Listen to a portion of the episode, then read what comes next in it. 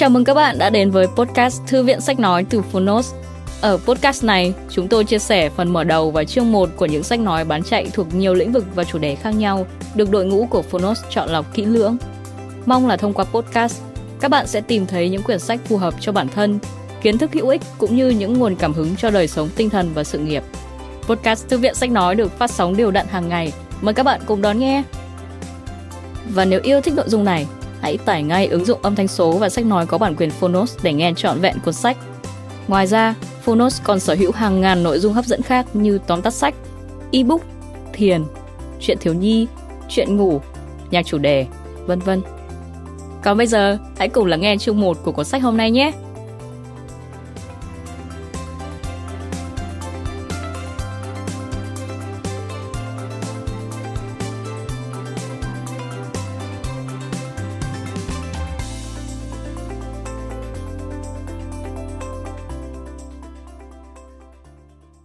Bạn đang nghe từ Phonos.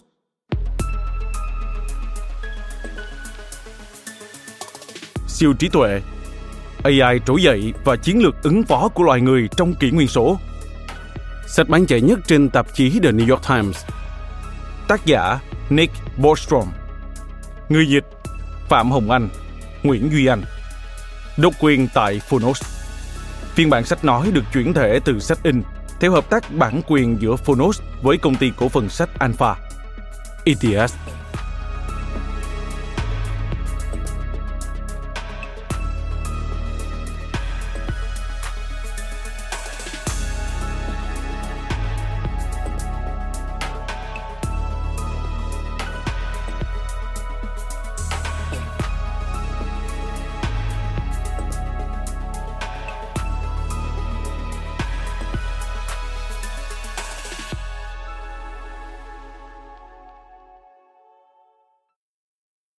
Chúng ta nên cẩn thận với trí tuệ nhân tạo. Nó còn nguy hiểm hơn cả vũ khí hạt nhân. Theo Elon Musk. Câu chuyện ngụ ngôn dở dang về đàn chim sẻ.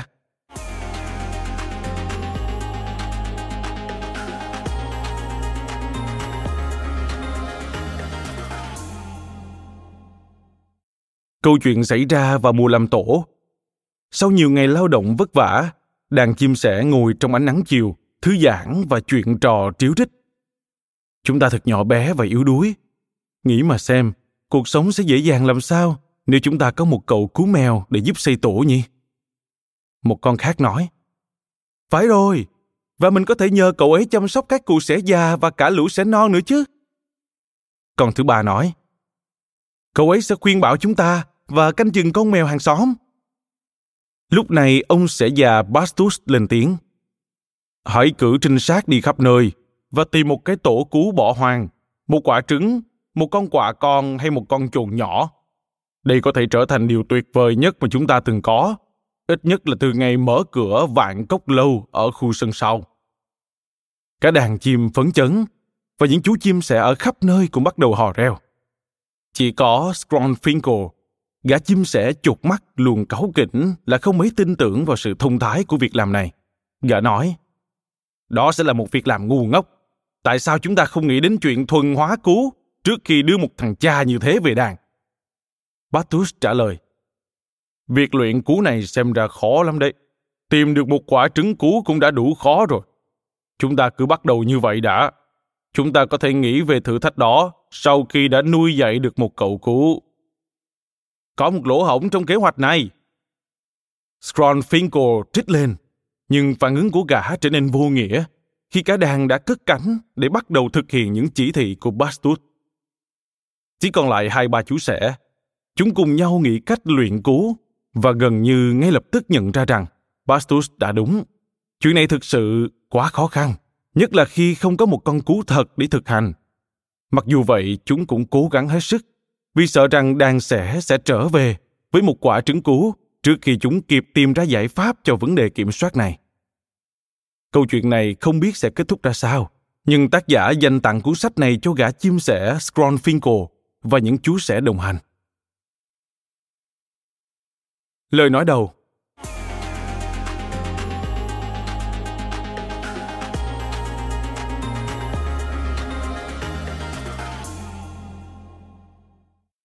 bên trong đầu bạn có một thứ đang đọc. Thứ đó hay chính là bộ não con người. Có một vài năng lực mà não bộ của những con vật khác không có. Và chính nhờ những năng lực khác biệt ấy mà chúng ta có thể thống trị hành tinh này. Những loài vật khác có cơ bắp khỏe mạnh và móng vuốt sắc nhọn, còn chúng ta lại có một bộ não thông minh hơn. Ưu thế nhỏ này về trí tuệ đã dẫn đến việc chúng ta phát triển ngôn ngữ, công nghệ và tổ chức xã hội phức tạp ưu thế đó tích tụ dần theo thời gian, vì mỗi thế hệ lại kế thừa thành quả của những người đi trước. Nếu ngày nào đó chúng ta chế tạo ra những bộ não máy vượt qua được não người về trí tuệ tổng quát, general intelligence, thì thứ siêu trí tuệ này có thể trở nên vô cùng mạnh mẽ. Và cũng giống như số phận của lũ gorilla hiện tại, phụ thuộc nhiều vào con người hơn là chính bản thân chúng, thì số phận của chúng ta cũng sẽ phụ thuộc y như vậy vào hành động của những siêu trí tuệ máy. Thật ra con người có một ưu thế. Chúng ta chế tạo ra những thứ như vậy. Về nguyên tắc, chúng ta có thể chế tạo ra một loại siêu trí tuệ có ý thức bảo vệ các giá trị nhân bản, và chắc chắn chúng ta có lý do để làm việc đó. Trên thực tế, vấn đề kiểm soát, phương thức kiểm soát những gì siêu trí tuệ sẽ làm, xem ra khá khó khăn. Chúng ta dường như chỉ có một cơ hội một khi siêu trí tuệ không thân thiện đã tồn tại, nó sẽ ngăn cản chúng ta thay thế nó hay thay đổi những ưu tiên của nó. Và khi đó, số phận nhân loại sẽ bị định đoạt. Trong cuốn sách này, tôi sẽ tìm hiểu thách thức tồn tại trong viễn cảnh siêu trí tuệ và cách tốt nhất để chúng ta ứng phó với nó. Rất có thể đó sẽ là thách thức quan trọng và khó khăn nhất mà nhân loại từng phải đối mặt. Và cho dù thành công hay thất bại đó có thể cũng sẽ là thách thức cuối cùng dành cho chúng ta. Cuốn sách này không đưa ra bất kỳ luận điểm nào cho rằng chúng ta đang ở ngưỡng của một đột phá lớn về trí tuệ nhân tạo. Hay có thể dự báo thời điểm chuyện này sẽ xảy ra với bất kỳ mức độ chính xác nào. Chuyện đó dường như sẽ diễn ra vào một lúc nào đó trong thế kỷ này, nhưng chúng ta không biết chắc. Các chương đầu thảo luận về những lộ trình có thể và đề cập đôi chút về thời điểm nhưng phần lớn cuốn sách nói về những gì xảy ra sau thời điểm đó. Chúng tôi nghiên cứu động lực của một cuộc bùng nổ trí tuệ, những dạng thức và quyền năng của siêu trí tuệ, và những lựa chọn chiến lược sẵn có cho một tác tử siêu trí tuệ, chiếm được ưu thế quyết định.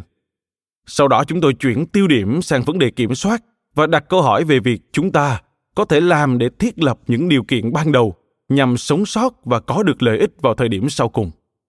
Tới cuối cuốn sách chúng tôi sẽ nghiền ngẫm bức tranh toàn cảnh được vẽ ra từ những nghiên cứu của mình. Chúng tôi cũng sẽ đưa ra một số khuyến nghị về những việc cần làm nhằm tăng khả năng tránh được một thảm họa mang tính sống còn sau này. Đây không phải là một cuốn sách dễ viết.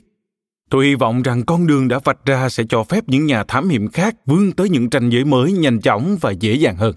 Để khi đến đó, họ vẫn còn khỏe khoắn và sẵn sàng tham gia vào việc tiếp tục mở rộng tầm hiểu biết của chúng ta và nếu con đường đã mở, có chút gập ghềnh quanh co, tôi hy vọng rằng những người quan sát, khi đánh giá kết quả, sẽ không coi nhẹ những gian truân sẽ gặp phải trên con đường đó. Đây cũng không phải là một cuốn sách dễ viết. Tôi đã cố làm cho nó dễ đọc, nhưng có lẽ không thành công cho lắm. Khi viết, tôi luôn tâm niệm rằng, bản thân mình trong quá khứ chính là một độc giả mục tiêu, và cố gắng viết sao cho chính mình khi đó cũng thích đọc. Giả định như vậy có thể là quá hẹp mặc dù vậy tôi nghĩ rằng nội dung cuốn sách có thể phù hợp cho nhiều người, nếu như họ để tâm một chút và cố gắng đừng để bị cuốn theo việc hiểu sai ngay lập tức từng ý tưởng mới, bằng cách đánh đồng nó với một lời khuôn sáo tương tự nào đó trong kho tàng văn hóa của cá nhân mình. Những độc giả ngoại đạo cũng không nên nản chí bởi những từ vựng chuyên môn hoặc toán học thi thoảng xuất hiện, vì lúc nào cũng có thể chắc lọc được ý tưởng chính từ những lời giải thích xung quanh. Ngược lại những độc giả muốn tìm hiểu cụ thể hơn, có thể tìm được nhiều điều trong phần chú thích được đính kèm trên ứng dụng. Tuy nhiên, không phải chú thích cuối sách nào cũng hữu ích. Nhiều điểm đưa ra trong cuốn sách này có thể là không đúng. Tôi không biết đó là điểm nào. Cũng có thể tôi chưa cân nhắc đến một số điểm trọng yếu, và do đó, một số hay toàn bộ kết luận đã trở nên vô giá trị. Tôi đã khá cố gắng để chỉ ra nhiều mức độ không chắc chắn trong suốt cuốn sách và rào đón chúng bằng những từ như dường như có lẽ có khả năng, gần như có thể, rất có thể, gần như chắc chắn. Các từ hạn định được sử dụng vô cùng thận trọng và dè dặt. Mặc dù vậy, sự khiêm tốn về nhận thức này vẫn chưa đủ, mà còn cần được bổ trợ bằng việc chấp nhận một cách có hệ thống sự bất định và khả năng xảy ra sai lầm. Đây không phải là sự khiêm tốn giả tạo, trong khi tin rằng cuốn sách của mình có thể đã sai và lạc lối nghiêm trọng tôi đã nghĩ rằng những quan điểm khác được trình bày trong đó còn tệ hại hơn bao gồm cả quan điểm mặc định hay giả thuyết không. Null hypothesis. Mà theo đó chúng ta tạm thời có thể lờ đi viễn cảnh về siêu trí tuệ một cách an toàn và hợp lý. Mời bạn xem thêm lời giới thiệu và lời cảm ơn được đính kèm trên ứng dụng. Chương 1 sự phát triển trong quá khứ và những năng lực hiện có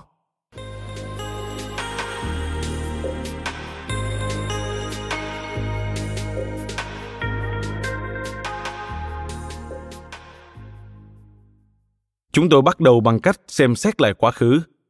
Lịch sử ở quy mô lớn nhất có vẻ như là một chuỗi phương thức tăng trưởng khác nhau, trong đó cái sau nhanh hơn nhiều so với cái trước. Theo quy luật này, ta suy ra rằng một hình thức tăng trưởng khác còn nhanh hơn nữa, hoàn toàn có thể xuất hiện. Tuy nhiên chúng tôi không quá coi trọng quan sát này.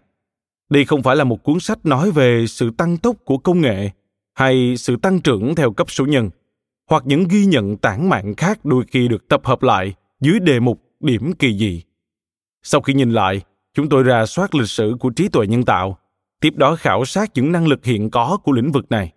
Cuối cùng, chúng tôi tìm hiểu sơ lược kết quả của một số khảo sát ý kiến chuyên gia mới nhất và suy ngẫm về sự thiếu hiểu biết của chúng ta về trục thời gian của những tiến bộ trong tương lai. Các phương thức tăng trưởng và lịch sử nói chung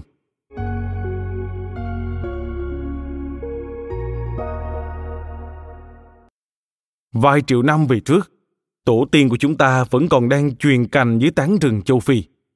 Theo thang thời gian địa chất hoặc thậm chí là tiến hóa, sự trỗi dậy của Homo sapiens từ tổ tiên chung cuối cùng của chúng ta với các loài linh trưởng lớn đã xảy ra nhanh chóng. Chúng ta phát triển dáng đứng thẳng, ngón cái có khả năng đối trọng khi cầm nắm và quan trọng nhất là một vài thay đổi tương đối nhỏ về kích thước bộ não cùng tổ chức thần kinh tạo ra bước nhảy vọt về năng lực tư duy.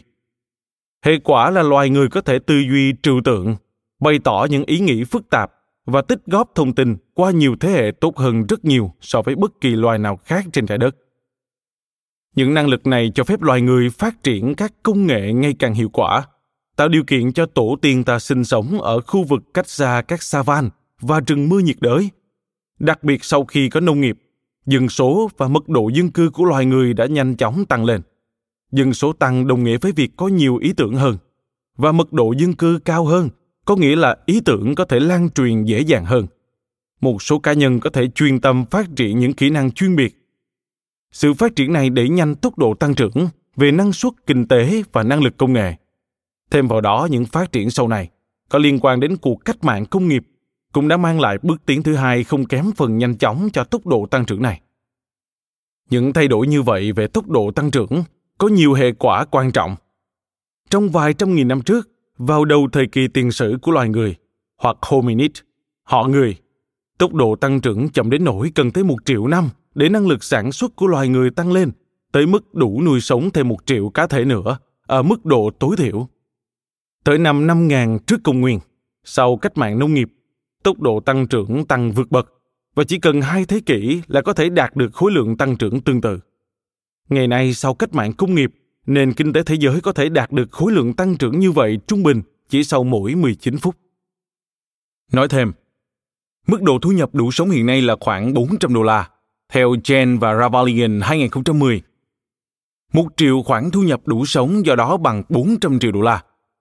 Tổng sản lượng kinh tế thế giới hiện tại là khoảng 60.000 tỷ đô la, và trong những năm gần đây tăng trưởng với tốc độ hàng năm khoảng 4%, tỷ lệ tăng trưởng gộp hàng năm từ năm 1950, theo Madison 2010. Những con số này cho ra giá trị ước lượng trong sách, và tất nhiên đó chỉ là ước lượng gần đúng. Nếu trực tiếp nhìn vào số liệu về dân số, chúng ta sẽ thấy rằng hiện nay cần khoảng 1,5 tuần để dân số thế giới tăng thêm một triệu người – nhưng như vậy là chưa đánh giá đủ tốc độ tăng trưởng của nền kinh tế vì thu thập theo đầu người cũng tăng.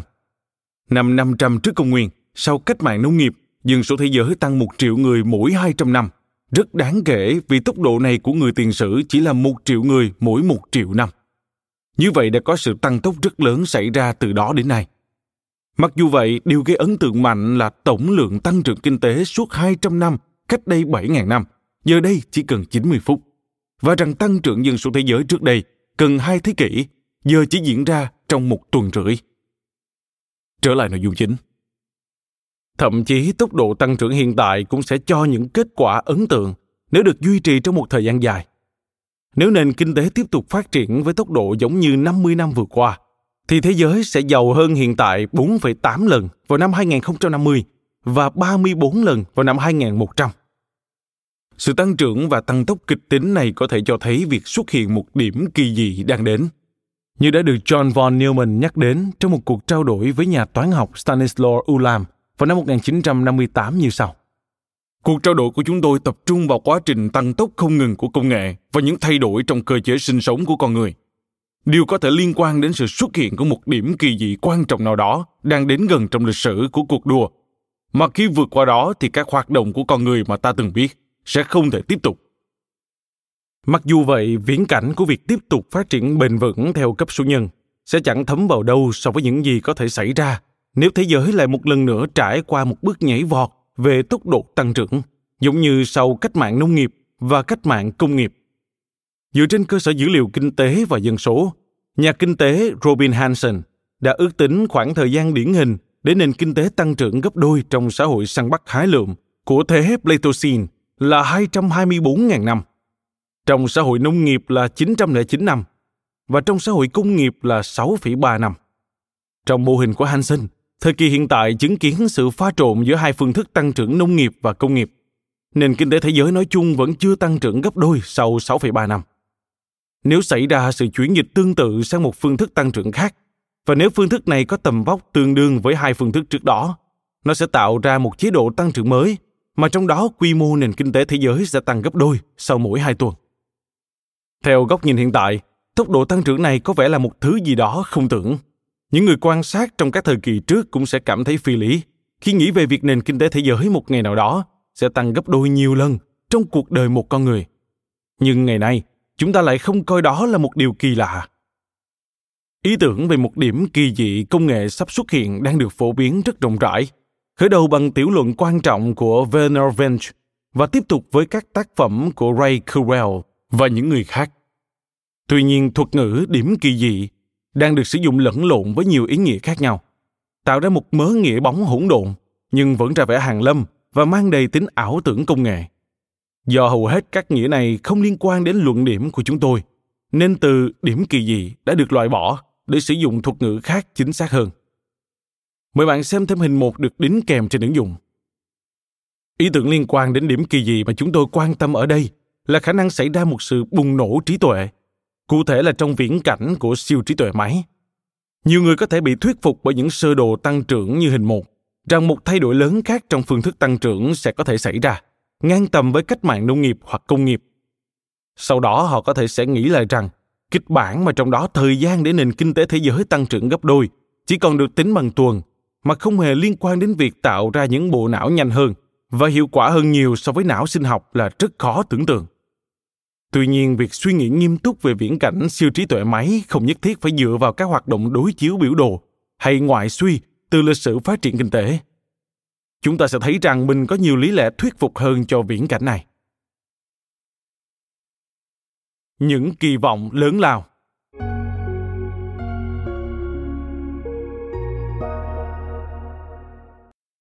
Việc máy móc sánh được với con người về trí tuệ tổng quát, hiểu biết về lẽ thường, common sense, khả năng hiệu quả trong việc học tập, lý luận và lên kế hoạch để giải quyết những thách thức về xử lý thông tin phức tạp trong nhiều lĩnh vực tự nhiên và trừu tượng đã được kỳ vọng từ khi phát minh ra máy tính vào những năm 1940.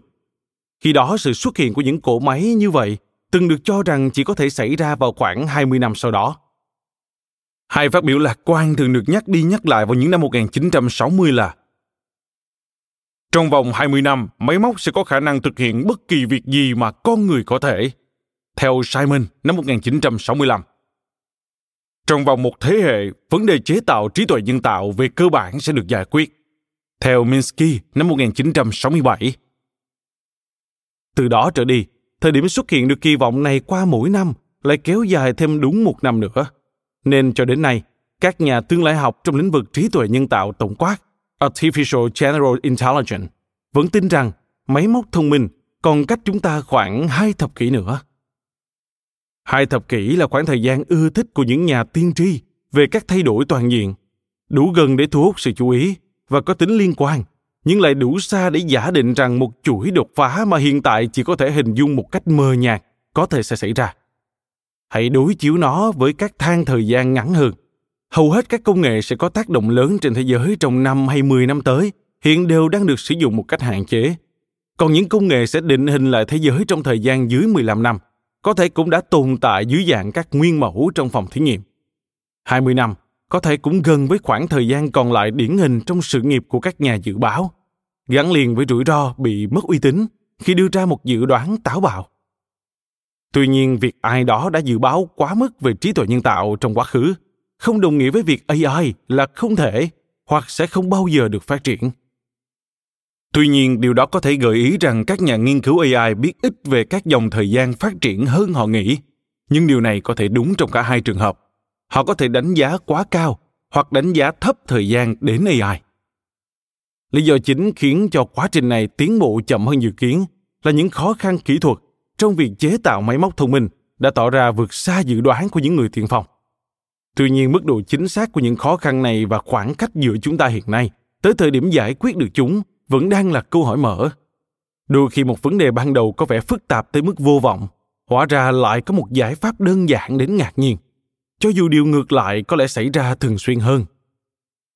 Trong chương tiếp theo, chúng tôi sẽ xem xét những con đường khác nhau có thể dẫn đến một thứ trí tuệ máy ở cấp độ con người.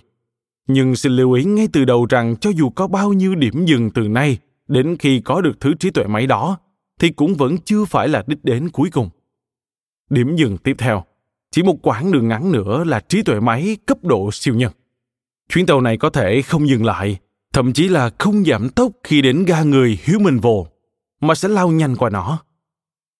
Nhà toán học I.J. Good, cựu chuyên viên thống kê chính trong nhóm giải mã của Alan Turing trong Thế chiến thứ hai, có thể là người đầu tiên nói lên những khía cạnh chính yếu của kịch bản này.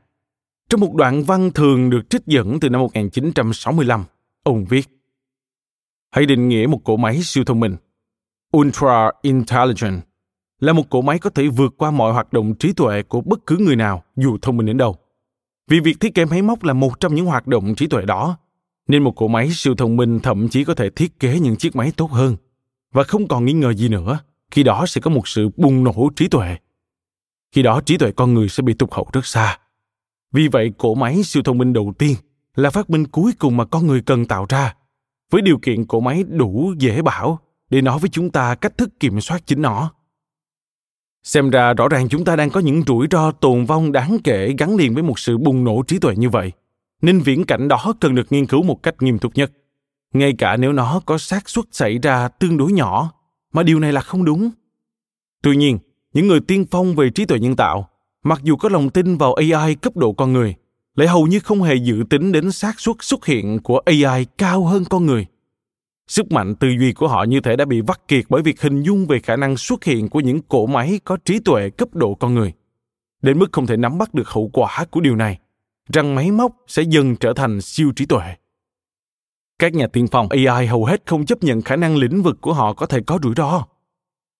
Norbert Wiener, người đã e ngại về những hậu quả có thể xảy ra, là một ngoại lệ.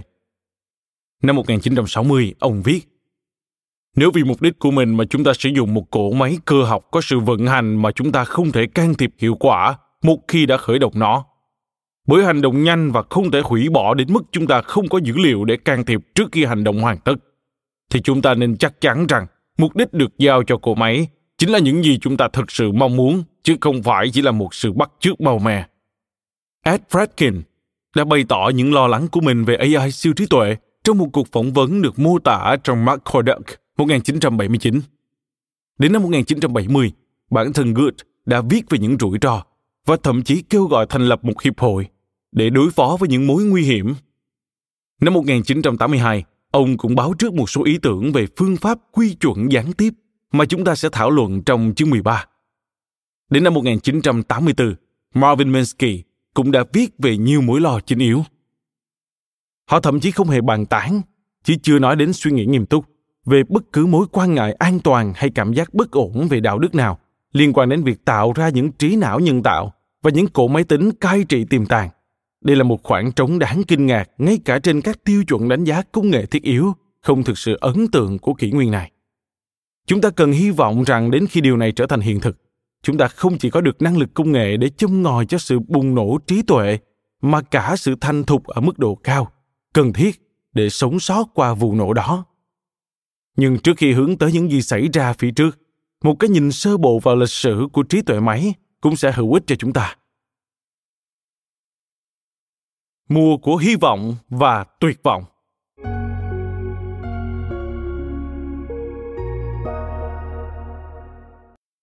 Mùa hè năm 1956 tại Đại học Dartmouth, 10 nhà khoa học cùng quan tâm đến mạng lưới thần kinh, lý thuyết automata và nghiên cứu trí tuệ cùng tổ chức một hội thảo 6 tuần. Dự án mùa hè Dartmouth, Dartmouth Summer Project, thường được coi như buổi bình minh của trí tuệ nhân tạo với tư cách là một ngành nghiên cứu. Nhiều người tham gia dự án sau này được công nhận là những nhân vật sáng lập. Viễn cảnh lạc quan của các đại biểu được thể hiện trong đề xuất trình lên quỹ Rockefeller, đơn vị tài trợ cho sự kiện. Đề xuất được viết như sau. Chúng tôi đề nghị thực hiện một nghiên cứu về trí tuệ nhân tạo kéo dài trong 2 tháng với 10 người. Nghiên cứu này được thực hiện trên cơ sở phỏng đoán rằng mọi khía cạnh của tính năng học tập hay bất cứ tính năng nào khác của trí tuệ về nguyên tắc có thể được mô tả chính xác đến mức tạo ra được một cỗ máy để mô phỏng nó. Chúng tôi sẽ cố gắng tìm hiểu cách thức máy móc sử dụng ngôn ngữ, tạo dựng các khái niệm trừu tượng và cụ thể, giải quyết các vấn đề hiện tại chỉ thuộc về con người và tự cải thiện bản thân. Chúng tôi cho rằng có thể có tiến bộ đáng kể ở một hoặc nhiều vấn đề trong số đó nếu một nhóm các nhà khoa học được lựa chọn cẩn thận cùng làm việc trong một mùa hè.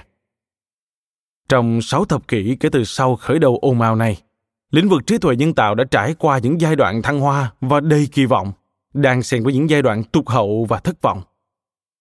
Giai đoạn phấn khích đầu tiên bắt đầu với hội nghị Dartmouth, sau này được John McCarthy, nhà tổ chức hội nghị mô tả như kỷ nguyên. Mẹ nhìn này, không dùng tay nhé. Ý nói vô cùng dễ dàng. Trong những ngày tháng ban đầu đó, các nhà nghiên cứu đã chế tạo ra những hệ thống được thiết kế để phản bác lại những tuyên bố kiểu như chẳng máy móc nào làm được việc X đâu. Khi đó những tuyên bố hoài nghi này là khá phổ biến. Để phản bác, các nhà nghiên cứu AI tạo ra những hệ thống nhỏ có thể làm được X trong một tiểu thế giới. Một miền hạn chế được xác định rõ ràng cho phép một phiên bản rút gọn của công việc được thực hiện. Qua đó chứng minh được ý tưởng và cho thấy rằng X về nguyên tắc có thể được máy móc thực hiện. Một trong những hệ thống ban đầu này, Logic Theorist, nhà lý thuyết Logic, có thể chứng minh hầu hết các định lý trong chương 2 của cuốn sách Principia Mathematica, nguyên lý toán học của Whitehead và Russell, và thậm chí còn chứng minh mãn nhãn hơn nhiều so với nguyên bản. Nhờ đó phê phán luận điểm cho rằng máy móc chỉ có thể tư duy bằng con số và cho thấy máy móc còn có khả năng suy luận và tạo ra các phép chứng minh logic. Một chương trình theo sau đó là General Problem Solver, trình giải toán tổng quát, về nguyên tắc có thể giải một số lượng lớn các bài toán được xác định bằng công thức. Những chương trình có thể giải các bài vi tích phân tiêu biểu trong chương trình đại học năm thứ nhất, các bài toán suy luận trực quan, giống các bài toán xuất hiện trong một số bài kiểm tra IQ, và những bài toán đại số bằng lời đơn giản cũng đã được viết. Robot Sharky được đặt tên như vậy vì nó thường rung lắc trong lúc vận hành, đã trình diễn cách tích hợp suy luận logic với nhận thức và sử dụng để lập kế hoạch và điều khiển hoạt động vật lý. Chương trình ELISA cho thấy máy tính có thể bắt chước một nhà trị liệu tâm lý trường phái Roger như thế nào. Đây là trường phái trị liệu tâm lý hướng cá nhân do Carl Roger phát triển trong những năm 1940. Và vào giữa những năm 1970, chương trình XXRDLU cũng đã cho thấy một cánh tay robot mô phỏng trong một thế giới mô phỏng của các khối hình học có thể làm theo lệnh và trả lời các câu hỏi tiếng Anh do người dùng nhập từ bàn phím. Trong những thập kỷ tiếp theo, nhiều hệ thống tiếp tục được tạo ra và chứng minh việc máy móc có thể soạn nhạc theo phong cách của các nhạc sĩ cổ điển khác nhau, làm việc tốt hơn các bác sĩ trẻ trong một số chẩn đoán lâm sàng nhất định, tự động lái xe và có những sáng tạo có thể đăng ký bản quyền. Sở phương tiện cơ giới Nevada đã cấp giấy phép đầu tiên cho một chiếc xe không người lái vào tháng 5 năm 2012. Thậm chí một AI còn có thể kể các câu chuyện tiểu lâm độc đáo. Điều này không có nghĩa là nó có khiếu hài hước. Bạn có gì khi kết hợp nhãn khoa với tâm thần học? Một idea, nhưng bọn trẻ lại thấy những câu chuyện chơi chữ này rất buồn cười. Nói thêm, một idea dịch nghĩa theo từng chữ là con mắt, tưởng. Tác giả đang chơi chữ với từ idea, ý tưởng. Trở lại nội dung chính. Những phương pháp thành công trong các hệ thống trình diễn sơ khai này thường rất khó mở rộng cho nhiều dạng bài toán hoặc cho các bài toán khó hơn. Một lý do cho việc này là sự bùng nổ tổ hợp của các khả năng cần phải được khám phá bằng các phương pháp dựa trên các thao tác như tìm kiếm vét cạn, exhaustive search. Các phương pháp này phù hợp với những bài toán đơn giản, nhưng thất bại khi tình huống trở nên phức tạp hơn. Ví dụ để chứng minh một định lý có phép chứng minh dài 5 dòng trong một hệ thống diễn dịch với một quy tắc suy luận và 5 tiên đề. Chỉ cần liệt kê 3.125 tổ hợp có thể có và kiểm tra từng tổ hợp xem nó có cho kết luận mong muốn hay không. Tìm kiếm vết cạn vẫn có thể dùng được cho các chứng minh 6 hoặc 7 dòng. Nhưng khi nhiệm vụ trở nên khó khăn hơn, phương pháp này sẽ gặp rắc rối. Chứng minh một định lý với phép chứng minh dài 50 dòng không chỉ cần nhiều thời gian gấp 10 lần chứng minh định lý có 5 dòng, mà nếu sử dụng tìm kiếm vết cạn, ta sẽ phải rà soát 5 mũ 50, gần bằng 8,9 nhưng 10 mũ 34, chuỗi khả thể. Đây là một công việc bất khả về mặt tính toán, ngay cả với các siêu máy tính nhanh nhất. Để vượt qua được sự bùng nổ tổ hợp, người ta cần các thuật toán khai thác được cấu trúc của miền đích và tận dụng kiến thức trước đó bằng phương pháp tìm kiếm tự nghiệm, heuristic, lập kế hoạch và các phép biểu diễn trừu tượng linh hoạt, những năng lực rất kém phát triển trong các hệ thống AI ban đầu. Hiệu năng của những hệ thống ban đầu này cũng bị ảnh hưởng bởi các phương pháp tệ hại dùng để xử lý bất ổn, sự dựa dẫm vào những phép biểu diễn bằng biểu tượng cứng nhắc và không có cơ sở, sự thiếu hụt dữ liệu và hạn chế quá lớn của phần cứng về dung lượng bộ nhớ và tốc độ bộ xử lý. Tới giữa những năm 1970, nhận thức về những vấn đề này đã tăng lên. Việc nhận ra rằng nhiều dự án AI có thể không bao giờ thực hiện được những lời hứa ban đầu của mình đã dẫn đến mùa đông AI đầu tiên.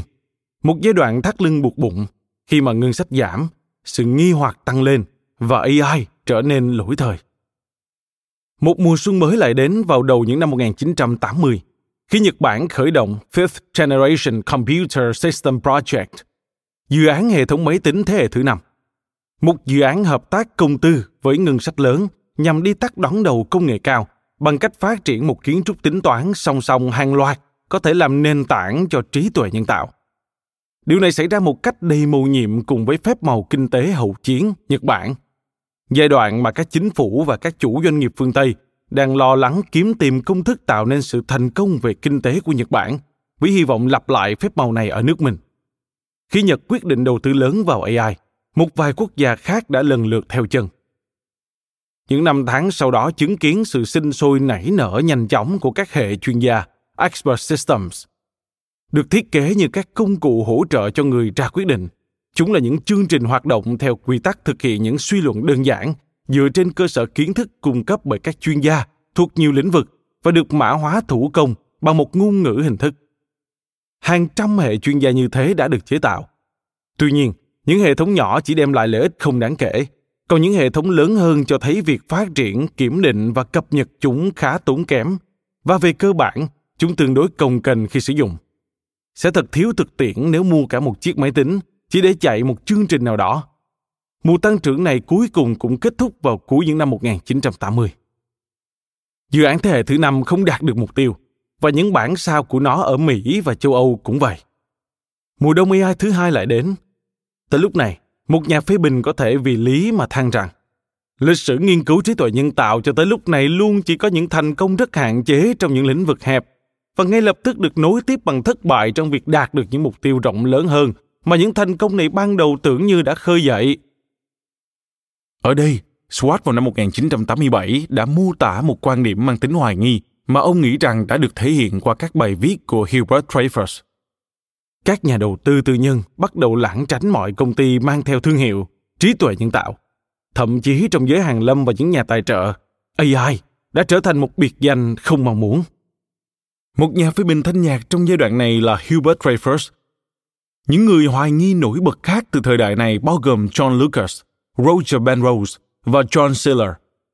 Tuy nhiên trong số này chỉ có Dreyfus chủ yếu quan tâm đến việc bác bỏ các tuyên bố về những thành tựu thực tế mà chúng ta nên mong đợi từ các mô hình hiện có trong AI. Mặc dù anh ta dường như đã cởi mở với khả năng các mô hình mới có thể tiến xa hơn. Mục tiêu của Siller là các lý thuyết chức năng trong triết học tâm trí, chứ không phải sức mạnh công cụ của các hệ thống AI. Lucas và Ben Rose phủ nhận rằng một máy tính cổ điển có thể được lập trình để làm mọi thứ mà một nhà toán học người có thể làm. Nhưng họ không phủ nhận rằng bất kỳ chức năng cụ thể nào về nguyên tắc có thể được tự động hóa hoặc AI cuối cùng có thể trở nên rất mạnh mẽ. Năm 1923, Cicero nhận xét rằng các triết gia chẳng bao giờ nói gì vô nghĩa, nhưng vẫn thật khó để nghĩ đến bất kỳ nhà tư tưởng quan trọng nào đã phủ nhận tính khả thi của siêu trí tuệ của máy theo nghĩa được sử dụng trong cuốn sách này.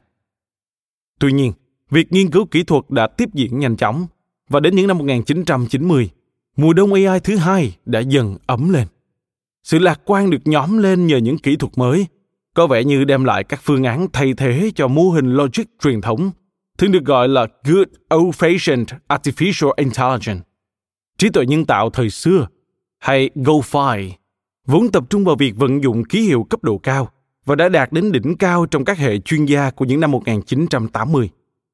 Những kỹ thuật mới được phổ biến bao gồm mạng lưới thần kinh và các thuật toán di truyền, hứa hẹn bù đắp được một số thiếu hụt của cách tiếp cận GoFi, cụ thể là tính dễ đổ vỡ, breadthroughness, đặc trưng của các chương trình AI, thường tạo ra những thứ hoàn toàn vô nghĩa nếu các lập trình viên chỉ cần có một giả định hơi sai lệch. Những kỹ thuật mới có phương pháp vận hành mang tính tổ chức hơn. Ví dụ các mạng lưới thần kinh có thuộc tính suy giảm thanh nhã hay thoái hóa không đáng kể graceful degradation. Một hư hại nhỏ của mạng lưới thần kinh thường chỉ gây ra một suy giảm nhỏ về hiệu năng của nó, thay vì làm sập hoàn toàn. Quan trọng hơn nữa, các mạng lưới thần kinh có thể học hỏi từ kinh nghiệm, tìm kiếm những cách thức tự nhiên để khái quát hóa từ các ví dụ và tìm ra những quy luật thống kê ẩn giấu trong dữ liệu đầu vào. Tuy nhiên, đối với nhiều ứng dụng, việc học tập diễn ra trong mạng lưới thần kinh không khác mấy so với việc học diễn ra trong hồi quy tuyến tính – một kỹ thuật thống kê được phát triển bởi Adrian Barry Legendre và Carl Frederick Golds vào đầu những năm 1800. Điều này khiến chúng nhận ra quy luật và phân loại vấn đề một cách hiệu quả. Ví dụ thông qua đào tạo bằng một tập dữ liệu tín hiệu siêu âm.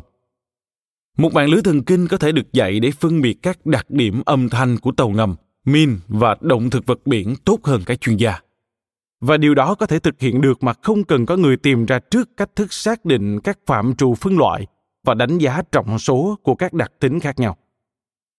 Trong khi các mô hình mạng lưới thần kinh đơn giản đã được biết đến từ cuối những năm 1950, lĩnh vực này được phục hưng sau khi thuật toán lan truyền ngược được giới thiệu.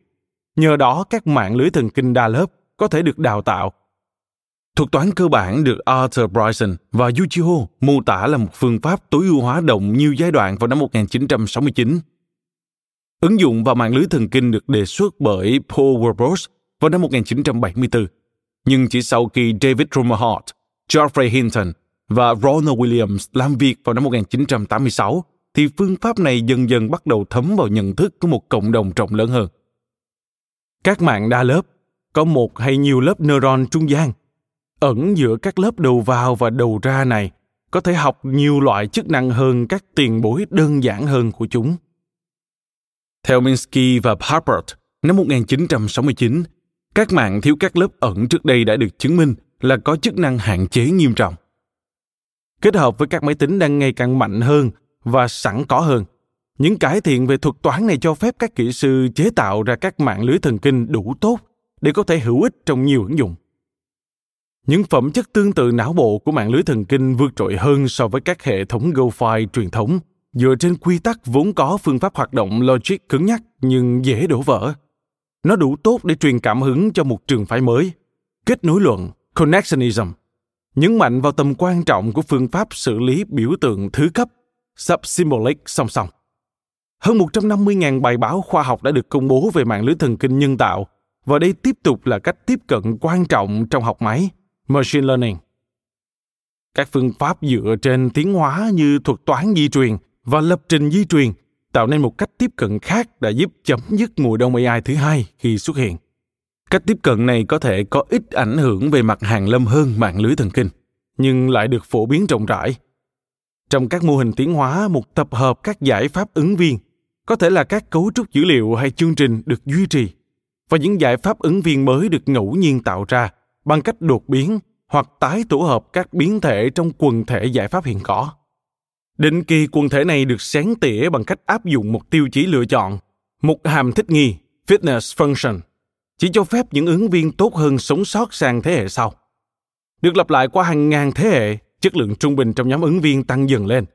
Khi có tác dụng, loại thuật toán này có thể tạo ra những giải pháp hiệu quả cho rất nhiều loại vấn đề. Những giải pháp này có thể rất mới và phi trực giác, thường trông giống những cấu trúc tự nhiên hơn bất cứ thứ gì mà các kỹ sư có thể thiết kế ra. Và trên nguyên tắc, điều đó có thể diễn ra mà không cần có thông tin đầu vào của con người vượt quá các tham số ban đầu của hàm thích nghi. Thường là rất đơn giản. Tuy nhiên trên thực tế, để làm cho các phương pháp tiến hóa có tác dụng tốt, cần phải có kỹ năng và sự khéo léo. Cụ thể là khi đưa ra một định dạng biểu diễn tối ưu. Nếu không có một cách thức hiệu quả để mã hóa các giải pháp ứng viên, một ngôn ngữ di truyền khớp với cấu trúc tiềm tàng trong miền mục tiêu, Việc tìm kiếm tiến hóa thường vòng vèo bất tận trong một không gian tìm kiếm khổng lồ, hoặc bị kẹt với một giá trị tối ưu cục bộ. Thậm chí nếu tìm được một định dạng biểu diễn tốt, tiến hóa cũng đòi hỏi nhiều công suất tính toán và thường bị đánh bại bởi sự bùng nổ tổ hợp.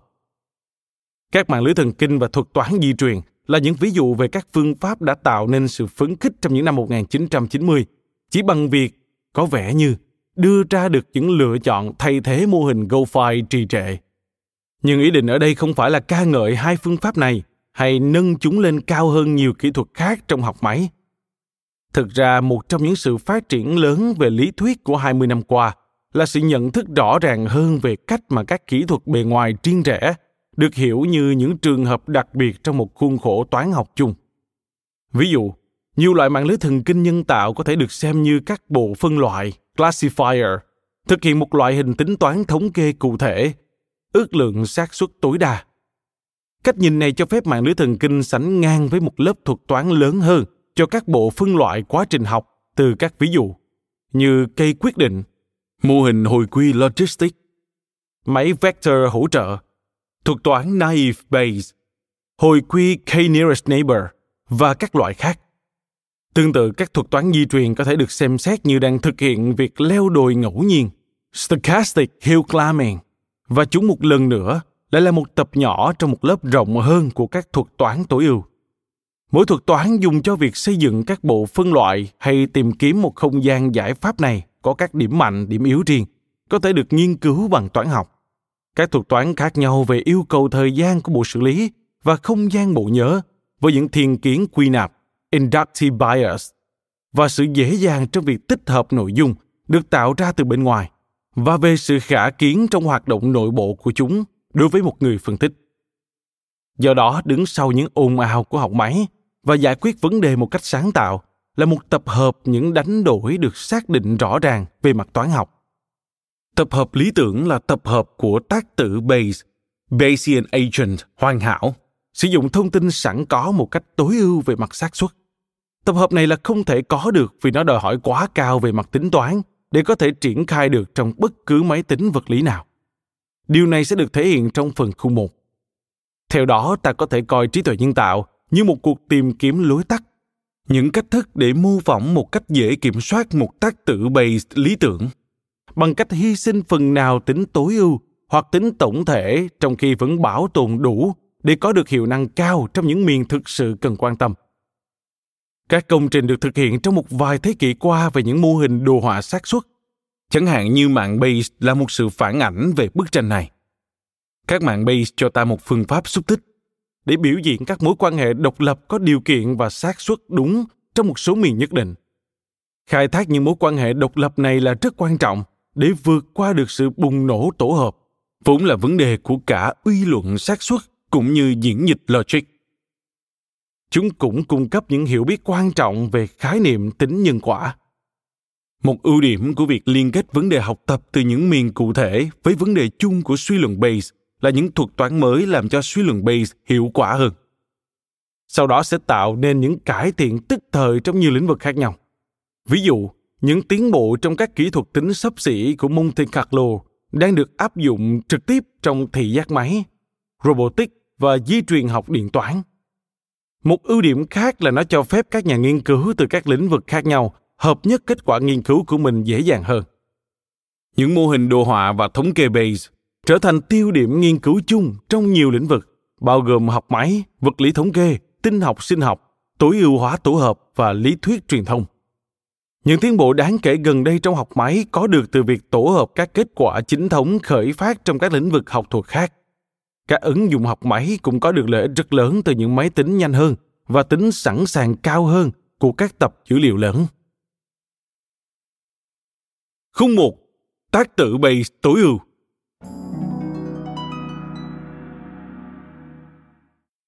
Một tác tự base lý tưởng khởi đầu với một phân bố xác suất tiên nghiệm – một hàm gán xác suất cho từng thế giới khả thể nghĩa là cho từng cách thức cụ thể mà thế giới có thể trở thành chúng ta loại bỏ các chi tiết kỹ thuật khác nhau ở đây để không gây gánh nặng quá mức cho việc giải trình. Chúng ta sẽ có dịp xem lại một số vấn đề bị bỏ qua trong chương 12. Phân bố tiên nghiệm này tạo ra một thiên kiến quy nạp cho rằng những thế giới khả thể đơn giản hơn được ấn định xác suất cao hơn. Một cách để định nghĩa chính thức sự đơn giản của một thế giới khả thể là nói về độ phức tạp Kolmogorov của nó. Một số đo dựa trên độ dài của chương trình máy tính ngắn nhất có thể tạo ra một mô tả đầy đủ về thế giới đó. Tiên nghiệm còn tích hợp mọi kiến thức nền tảng mà lập trình viên muốn cung cấp cho tác tử. Mời bạn xem thêm phần chú thích chương 1, mục số 29 được đính kèm trên ứng dụng. Khi tác tử nhận thông tin mới từ các cảm biến của mình, nó cập nhật phân bố xác suất bằng cách điều chỉnh lại phân bố này theo thông tin mới theo định lý Bayes. Mời bạn xem thêm phần chú thích chương 1, mục số 30 được đính kèm trên ứng dụng. Điều kiện hóa, conditionalization, là phép toán thiết lập xác suất mới của những thế giới không nhất quán với thông tin nhận được để xóa và tái chuẩn hóa phân bố xác suất của những thế giới khả thể còn lại. Kết quả của phép toán này là một phân bố xác suất hậu nghiệm mà tác tử có thể dùng như tiên nghiệm của nó trong bước tiếp theo. Khi tác tử quan sát, khối lượng xác suất của nó tập trung vào một tập đang thu hẹp lại của các thế giới khả thể vẫn còn phù hợp với bằng chứng và trong tập hợp đó những thế giới đơn giản hơn luôn có xác suất lớn hơn để hình dung ta có thể so sánh xác suất với cát trên một tờ giấy lớn tờ giấy được chia thành các vùng có kích thước khác nhau mỗi vùng tương ứng với một thế giới khả thể vùng có diện tích lớn hơn tương ứng với những thế giới đơn giản hơn. Hãy hình dung thêm một lớp cát có độ dày đồng đều được trải lên cả tờ giấy. Đó chỉ là phân bố xác suất tiên nghiệm của chúng ta. Mỗi khi một quan sát được thực hiện và loại bỏ một số thế giới, chúng ta gạt cát ra khỏi vùng tương ứng của tờ giấy và phân phối lại cát đồng đều trên những vùng còn lại. Như vậy, tổng lượng cát trên tờ giấy không thay đổi, mà chỉ tập trung vào ít vùng hơn, khi bằng chứng quan sát được tích lũy đây là bức tranh về quá trình học ở dạng thức thuần khiết nhất để tính toán xác suất của một giả thuyết, ta chỉ cần đo lượng cát ở tất cả các vùng tương ứng với những thế giới khả thể mà trong đó giả thuyết là đúng. Cho tới nay chúng ta đã định nghĩa được một quy tắc học tập. Để có một tác tử, ta còn cần một quy tắc quyết định. Để có quy tắc này, ta trao cho tác tử một hàm thỏa dụng, có chức năng gán một con số cho mỗi thế giới khả thể. Con số này biểu diễn mức độ đáng mong đợi, desirability, của thế giới đó theo những ưu tiên cơ bản của tác tử. Bây giờ trong từng bước tác tử lựa chọn hành động với độ thỏa dụng kỳ vọng cao nhất hoặc chọn ngẫu nhiên một trong những hành động khả thể có độ thỏa dụng kỳ vọng cao nhất. Trong trường hợp có nhiều hành động như vậy để tìm hành động với độ thỏa dụng kỳ vọng cao nhất tác tử có thể liệt kê tất cả các hành động khả thể sau đó nó có thể tính toán phân bố xác suất có điều kiện khi đã xảy ra hành động đó là phân bố xác suất được tạo ra từ việc điều kiện hóa phân bố xác suất hiện tại dựa trên quan sát rằng hành động đã được thực hiện. Cuối cùng, nó có thể tính toán giá trị kỳ vọng của hành động là tổng giá trị của từng thế giới khả thể nhân với xác suất có điều kiện của thế giới đó khi đã có hành động. Mời bạn xem thêm phần chú thích chương 1, mục số 32 được đính kèm trên ứng dụng quy tắc học tập và quy tắc quyết định cùng nhau xác định một khái niệm về tính tối ưu cho tác tử. Về bản chất, khái niệm về tính tối ưu này có thể được sử dụng rộng rãi trong trí tuệ nhân tạo, nhận thức luận, triết lý khoa học, kinh tế và thống kê.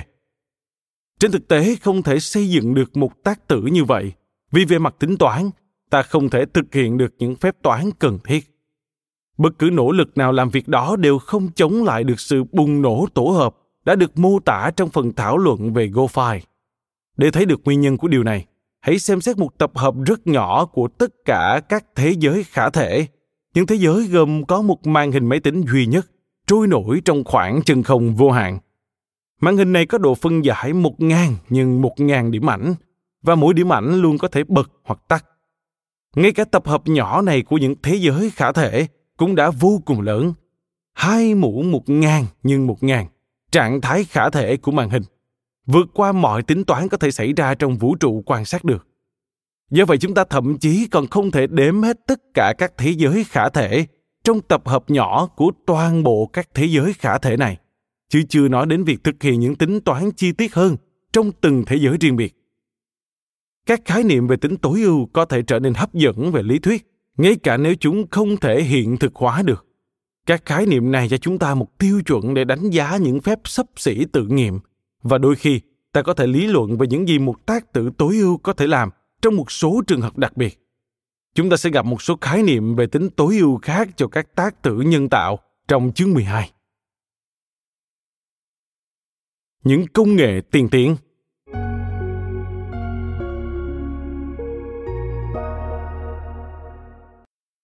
trí tuệ nhân tạo đã vượt trí tuệ con người trong nhiều lĩnh vực. Bản 1 được đính kèm trên ứng dụng, khảo sát tình trạng của các máy tính chơi trò chơi và cho thấy hiện nay AI đã thắng được các nhà vô địch trong nhiều trò. Người ta có thể tự hỏi tại sao rất nhiều chi tiết được cung cấp cho trò chơi AI ở đây, mà một số có vẻ như là một khu vực ứng dụng không quan trọng. Câu trả lời là chơi trò chơi có thể đưa ra một số con số rõ ràng nhất trong việc so sánh khả năng của con người và AI. Ngày nay những thành tích này có vẻ không thực sự ấn tượng, nhưng đó chỉ là vì tiêu chuẩn của chúng ta về những thứ ấn tượng vẫn thường xuyên thích ứng với những tiến bộ mới. Ví dụ chơi cờ vua cấp kiện tướng từng được cho là hình ảnh thu nhỏ của trí tuệ con người. Theo quan điểm của một số kiện tướng cuối những năm 1950, nếu ai đó có thể chế tạo thành công một chiếc máy chơi cờ, người đó có thể được xem như đã thâm nhập được vào cốt lõi của trí tuệ nhân loại mọi việc hiện giờ xem ra không còn như vậy nữa. Chúng ta có thể đồng cảm với john mccarthy. Người từng cảm thán rằng, ngay sau khi nó làm được việc, sẽ không ai còn gọi nó là ai nữa. Tuy nhiên, trong việc này còn có một ý nghĩa quan trọng khác. Đó là việc ai chơi cờ vua hóa ra lại là một chiến thắng khiêm tốn so với những gì nhiều người vẫn tưởng. Người ta từng giả định có thể cũng không hoàn toàn vô căn cứ rằng để máy tính có thể chơi được cờ vua ở cấp đại kiện tướng, nó phải được trang bị trí tuệ tổng quát ở cấp độ cao. Nói thêm, năm 1976, I.J. Good viết, một chương trình máy tính có sức mạnh Grandmaster sẽ mang lại cho chúng ta một loạt trí tuệ máy siêu thông minh. Năm 1979, Douglas Hofstadter viết trong cuốn sách đoạt giải Pulitzer của ông tên là Godot, Asher, Batch như sau. Câu hỏi là, sẽ có những chương trình cờ vua có thể đánh bại bất cứ ai? Suy đoán là, không. Có thể có những chương trình có thể đánh bại bất cứ ai trong cờ vua, nhưng chúng sẽ không phải là chương trình chỉ chơi cờ vua. Chúng sẽ là những chương trình trí tuệ tổng quát, và chúng sẽ có khí chất như con người. Bạn có muốn chơi cờ vua không? Không, tôi chán cờ vua rồi, hãy nói về thơ đi. Quay lại nội dung chính ví dụ người ta có thể nghĩ rằng để chơi cờ giỏi cần có khả năng học những khái niệm trừu tượng, suy nghĩ thông minh về chiến lược, lập những kế hoạch linh hoạt, thực hiện nhiều phép suy luận logic độc đáo và thậm chí có thể là lập mô hình phương thức tư duy của đối thủ. Tuy nhiên mọi thứ không phải như vậy. Ta có thể xây dựng một công cụ chơi cờ vua giỏi hoàn hảo từ một thuật toán có mục đích riêng biệt. Thuật toán là tìm kiếm minimax với các tỉa alpha beta được sử dụng với chức năng đánh giá tự nghiệm trên các thế cờ của môn cờ vua, kết hợp với một thư viện thế cờ khai cuộc và tàn cuộc phong phú, cũng như chiến thuật khác. Điều này có thể tạo ra một trình chơi cờ có năng lực. khi được thực thi trên các bộ xử lý nhanh xuất hiện trong những năm cuối thế kỷ 20. Nó đã tạo ra một năng lực chơi cờ mạnh mẽ. Nhưng một AI được chế tạo như vậy là chỉ có khả năng hạn hẹp. Nó biết chơi cờ nhưng không làm được gì khác. Mời bạn xem thêm bản 1 được đính kèm trên ứng dụng. Ví dụ về một số AI chơi trò chơi. Trong những lĩnh vực khác, các giải pháp hóa ra lại phức tạp hơn so với kỳ vọng ban đầu và cũng tiến triển chậm hơn. Nhà khoa học máy tính Ronald Knuth đã ngạc nhiên với việc AI cho tới nay đã thành công khi làm hầu hết mọi thứ đòi hỏi tư duy, nhưng không làm được hầu hết những thứ mà người và động vật có thể làm mà không cần suy nghĩ. Điều này bằng cách nào đó hóa ra lại khó hơn nhiều. North chắc chắn đã nói quá quan điểm của mình. Có rất nhiều tác vụ tư duy mà AI đã không thực hiện thành công, như việc phát minh ra một lĩnh vực mới của toán học thuần túy, thực hiện một kiểu triết lý, viết một cuốn tiểu thuyết trinh thám tuyệt vời, cầm đầu một cuộc đảo chính hay thiết kế một sản phẩm tiêu dùng chủ chốt mới. Việc phân tích những khung cảnh trực quan, nhận diện đối tượng hoặc kiểm soát hành vi của một robot khi tương tác với môi trường tự nhiên tỏ ra là những việc vô cùng thách thức. Mặc dù vậy, chúng ta đã và đang đạt được nhiều tiến bộ, và những tiến bộ này được bổ trợ bởi những cải thiện phần cứng đáng kể. Hiểu lẽ thường và hiểu ngôn ngữ tự nhiên cũng là những vấn đề khó khăn. Giờ đây người ta thường nghĩ rằng việc đạt trình độ hoàn toàn ngang với con người khi thực thi những nhiệm vụ này là vấn đề AI toàn diện, AI complete. Có nghĩa là độ khó của việc giải quyết những vấn đề này về cơ bản tương đương với độ khó của việc chế tạo ra những chiếc máy có trí tuệ tổng quát cấp độ con người. Nói cách khác, nếu ai đó thành công trong việc tạo ra một AI có thể hiểu ngôn ngữ tự nhiên tốt như một người lớn, thì họ hoàn toàn có thể tạo ra một AI làm được mọi việc khác mà con người có thể, hoặc họ đã đến được rất gần với một năng lực tổng thể như vậy. Người ta có thể suy đoán rằng một lý do cho việc rất khó để đạt được khả năng như con người về nhận thức, điều khiển vận động, hiểu lẽ thường và hiểu ngôn ngữ là bộ não của chúng ta dành riêng cho các chức năng này. Cấu trúc thần kinh được tối ưu hóa theo thời gian tiến hóa. Ngược lại, suy nghĩ logic và kỹ năng như chơi cờ vua không phải là tự nhiên đối với chúng ta. Vì vậy có lẽ chúng ta buộc phải dựa vào một nguồn tài nguyên với mục đích phổ thông để thực hiện các nhiệm vụ này. Có lẽ những gì bộ não làm khi chúng ta tham gia vào lý luận hoặc tính toán logic rõ ràng theo một cách nào đó tương tự việc vận hành một cỗ máy ảo một bản mô phỏng tinh thần chậm và công kênh của một máy tính đa năng. Sau đó người ta có thể nói một cách hơi huyền ảo rằng một chương trình ai cổ điển không giả lập quá nhiều suy nghĩ của con người như một người suy nghĩ logic đang giả lập một chương trình ai trình độ cờ vua vô địch có thể đạt được bằng những thuật toán đơn giản đến ngạc nhiên. Thật thú vị khi nghĩ rằng những năng lực khác như khả năng lý luận chung hay một số khả năng liên quan đến lập trình cũng có thể đạt được một cách tương tự nhờ một thuật toán vô cùng đơn giản nào đó. Việc có được hiệu năng cao nhất trong một nhiệm vụ nhất định tại một thời điểm nhất định bằng một cơ chế phức tạp không đồng nghĩa với việc không có cơ chế đơn giản nào có thể thực hiện nhiệm vụ đó với hiệu năng ngang bằng hay thậm chí cao hơn. Có thể chỉ đơn giản là chưa ai tìm ra cách thay thế tốt hơn mà thôi. Hệ Ptolemy, với trái đất ở trung tâm, xung quanh là mặt trời, mặt trăng, các hành tinh và những ngôi sao đại diện cho trình độ phát triển thiên văn học suốt hơn 1.000 năm và độ chính xác dự báo của nó được dần cải thiện bằng cách phức tạp hóa mô hình. Hết đường ngoại luân này tới đường ngoại luân khác được bổ sung để dự đoán chuyển động thiên thể. Sau đó toàn bộ hệ thống đã bị lật đổ bởi thuyết nhật tâm của Copernicus. Thuyết này đơn giản hơn và chính xác hơn về mặt dự báo, tuy chỉ sau khi được Kepler phát triển thêm. Ví dụ này gây tranh cãi một quan điểm thiểu số đại diện cho khoảng 20% người trưởng thành ở Mỹ và số lượng tương tự ở nhiều quốc gia phát triển khác, cho rằng mặt trời xoay quanh trái đất.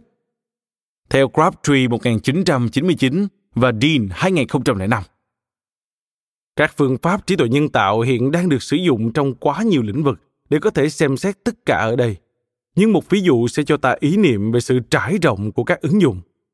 Ngoài những AI chơi trò chơi được liệt kê trong bảng 1, còn có những thiết bị trợ thính với các thuật toán lọc tiếng ồn xung quanh, những bộ tìm đường hiển thị bản đồ và chỉ đường cho lái xe, các hệ thống đề xuất sách hoặc album nhạc trên cơ sở những lần mua và đánh giá trước đó của một người dùng, và những hệ thống ra quyết định y tế giúp các bác sĩ chẩn đoán ung thư vú, khuyến nghị phát đồ điều trị và hỗ trợ đọc điện tâm đồ.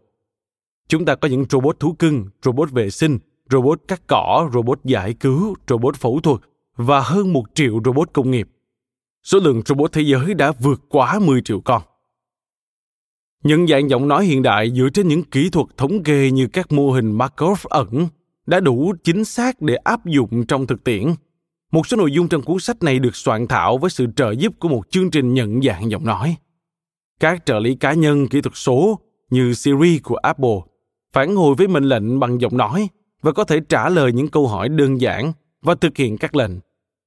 Kỹ thuật nhận dạng ký tự quan học đối với các văn bản viết tay và đánh máy thường xuyên được sử dụng trong các ứng dụng như phân loại thư tín và số hóa các tài liệu cũ. Dịch máy vẫn chưa được hoàn hảo, nhưng đã đủ tốt để có nhiều ứng dụng. Các hệ thống ban đầu sử dụng cách tiếp cận GoFi với quy tắc ngữ pháp được mã hóa cứng, và những quy tắc này phải do các nhà ngôn ngữ học có kỹ năng phát triển ngay từ đầu cho từng ngôn ngữ. Các hệ thống mới hơn sử dụng những kỹ thuật học máy thống kê có thể tự động xây dựng các mô hình thống kê từ những thói quen sử dụng quan sát được. Máy luận ra các tham số cho những mô hình này bằng cách phân tích ngữ liệu song ngữ. Cách tiếp cận này không cần sự trợ giúp của các nhà ngôn ngữ học. Các lập trình viên xây dựng những hệ thống này thậm chí không nói thứ ngôn ngữ mà họ đang xử lý. Phương pháp thống kê hỗn hợp dựa trên quy tắc cũng được sử dụng, nhưng chúng hiện chỉ là một phần nhỏ của bức tranh. Trong những năm qua, công nghệ nhận dạng khuôn mặt đã cải thiện đến mức có thể sử dụng để phục vụ việc nhập cảnh tự động ở châu Âu và Australia. Bộ Ngoại giao Mỹ vận hành một hệ thống nhận dạng khuôn mặt với hơn 75 triệu tấm ảnh để cấp thị thực. Các hệ thống giám sát sử dụng các công nghệ AI và khai thác dữ liệu ngày càng phức tạp để phân tích giọng nói, video hoặc văn bản. Một lượng lớn dữ liệu này được thu thập từ các phương tiện truyền thông thế giới và được lưu trữ trong những trung tâm dữ liệu khổng lồ. Kỹ thuật chứng minh định lý và giải phương trình giờ đây đã phát triển đến mức gần như không được coi như AI nữa. Các bộ giải phương trình đã được đưa vào các chương trình tính toán khoa học như Mathematica. Các phương pháp xác minh chính thống, bao gồm các bộ chứng minh định lý tự động thường xuyên được các nhà sản xuất chip sử dụng để xác minh hành vi của các thiết kế mạch trước khi đưa vào sản xuất. Các cơ sở tình báo và quân đội Mỹ đã đi đầu trong việc triển khai quy mô lớn các robot ra phá bom mìn thiết bị bay giám sát và tấn công không người lái, cùng các phương tiện không người lái khác. Những phương tiện này chủ yếu vẫn dựa vào điều khiển từ xa. Tuy nhiên, người ta cũng đang nghiên cứu để tăng cường năng lực tự chủ của chúng. Lập thời gian biểu thông minh là một trong những lĩnh vực thành công quan trọng. Công cụ lập kế hoạch và thời gian biểu tự động DART phục vụ hậu cần được sử dụng trong chiến dịch bão sa mạc năm 1991, hiệu quả tới mức DAPAR cơ quan dự án nghiên cứu quốc phòng tiên tiến của Mỹ tuyên bố rằng chỉ ứng dụng duy nhất này đã đủ hoàn vốn toàn bộ đầu tư trong suốt 30 năm của họ vào AI. Các hệ thống đặt vé máy bay sử dụng các hệ thống lập thời gian biểu và định giá phức tạp. Các doanh nghiệp cũng ứng dụng rộng rãi kỹ thuật AI vào các hệ thống kiểm soát kho hàng. Họ cũng dùng các hệ thống đặt hàng tự động và trợ giúp qua điện thoại, được kết nối với phần mềm nhận dạng giọng nói để hướng dẫn những khách hàng kém may mắn vượt qua một mê lộ các menu đang lồng phức tạp. Công nghệ AI đứng sau nhiều dịch vụ Internet. Các phần mềm kiểm soát lưu lượng email toàn cầu và mặc dù những kẻ phát tán email spam liên tục thích ứng để tránh né các biện pháp phòng chống, nhưng các bộ lọc spam base cơ bản đã có thể cầm chân được các cơn bão spam. Phần mềm sử dụng các cấu phần AI chịu trách nhiệm tự động phê duyệt hay từ chối các giao dịch thẻ tín dụng và thường xuyên giám sát hoạt động của tài khoản để phát hiện dấu hiệu rửa tiền. Công nghệ học máy cũng được các hệ thống truy hồi thông tin sử dụng rộng rãi. Chúng ta có thể nói rằng công cụ tìm kiếm Google là hệ thống AI vĩ đại nhất từng được xây dựng. Giờ đây ta phải nhấn mạnh rằng ranh giới giữa trí tuệ nhân tạo và phần mềm nói chung đã không còn rõ nét. Một số ứng dụng được liệt kê ở trên có thể được xem như các ứng dụng phần mềm chung thay vì AI cụ thể Mặc dù điều đó đưa chúng ta quay lại với tuyên bố của McCarthy rằng khi thứ gì đó làm được việc thì nó sẽ không còn là AI nữa. Một cách phân biệt khác phù hợp hơn với mục tiêu của chúng ta là giữa những hệ thống có năng lực nhận thức hẹp, bất kể chúng có được gọi là AI hay không, và những hệ thống giải quyết vấn đề có ứng dụng tổng quát hơn. Về cơ bản, tất cả các hệ thống hiện đang được sử dụng thuộc về loại thứ nhất, loại hẹp. Tuy nhiên, nhiều hệ thống trong số đó có những cấu phần có thể đóng vai trò nhất định trong trí tuệ nhân tạo tương lai hoặc có thể phục vụ cho sự phát triển của ngành này chẳng hạn như bộ phân loại các thuật toán tìm kiếm bộ lập kế hoạch bộ giải toán và các khung biểu diễn. Một môi trường vô cùng quan trọng và siêu cạnh tranh mà trong đó AI hiện đang vận hành là thị trường tài chính toàn cầu. Những hệ thống giao dịch chứng khoán tự động đang được các công ty đầu tư lớn sử dụng rộng rãi, trong khi một số chỉ là những phương cách đơn giản để tự động hóa việc thực thi các lệnh mua bán cụ thể, thì những hệ thống khác lại có những chiến lược giao dịch phức tạp, thích ứng theo điều kiện thay đổi của thị trường. Các hệ thống phân tích sử dụng một số kỹ thuật khai thác dữ liệu và phân tích chuỗi thời gian để tìm kiếm quy luật và xu hướng thị trường chứng khoán hoặc liên kết những biến động giá trong quá khứ với các biến bên ngoài, như những từ khóa trong các bản tin thời sự các nhà cung cấp tin tức tài chính bán các bản tin được định dạng đặc biệt để những chương trình ai như vậy sử dụng những hệ thống khác thì chuyên tìm kiếm các cơ hội lướt sóng bên trong một thị trường hoặc giữa nhiều thị trường để tìm kiếm lợi nhuận từ những biến động giá nhất thời chỉ xảy ra trong vài mili giây. Trong khoảng thời gian đó, độ trễ liên lạc trở nên đáng kể, kể cả đối với tín hiệu có tốc độ ánh sáng trong cáp quang, khiến cho việc đặt máy tính gần sàn giao dịch là một lợi thế. Những chương trình giao dịch thuật toán cao tầng chiếm tới hơn một nửa lượng cổ phiếu được giao dịch trên thị trường Mỹ. Hoạt động giao dịch thuật toán cũng có dính líu tới vụ sụp đổ chớp nhoáng thị trường năm 2010. 2010 Plus Crash được trình bày trong phần khung 2. Khung 2 Vụ Plus Crash năm 2010